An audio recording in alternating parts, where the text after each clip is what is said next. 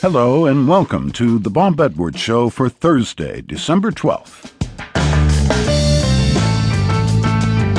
In nineteen seventy-five, Bill Ayres and folk singer Harry Chapin decided the one good cause they could do something about was alleviating hunger. They founded an organization called WhyHunger, which is still going strong and drawing attention to a problem that persists.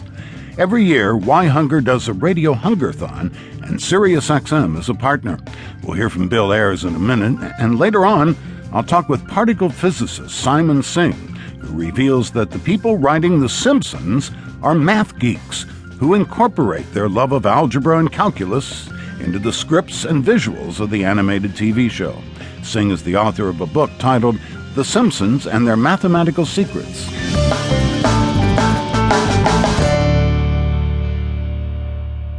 It's been a long time since people living on our shores have eyed the skies nervously because all that stood between feast and famine was how wet or dry the growing season proved to be.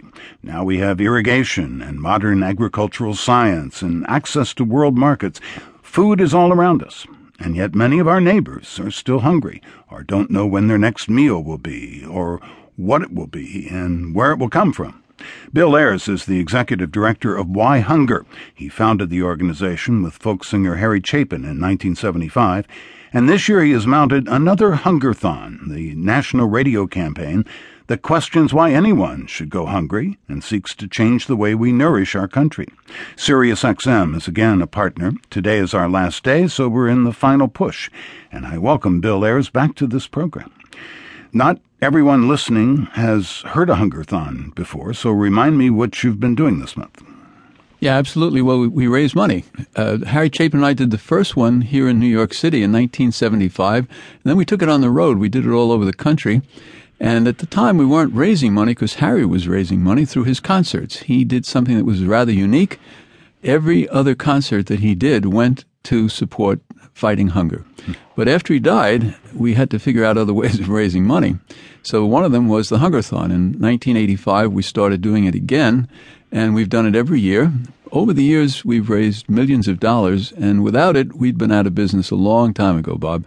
So it's raising money through the mails, through on, a big online auction. If you go to hungerthon dot org, you can see about one hundred seventy items up there. Some of them are ridiculously high, and some of them aren't. But then we just ask people to make a donation, and you can do that at hungerthon dot org as well. Uh, no donation is too small, and people respond, and we give them a T-shirt if they send us fifty bucks, and a hoodie if they send us eighty bucks.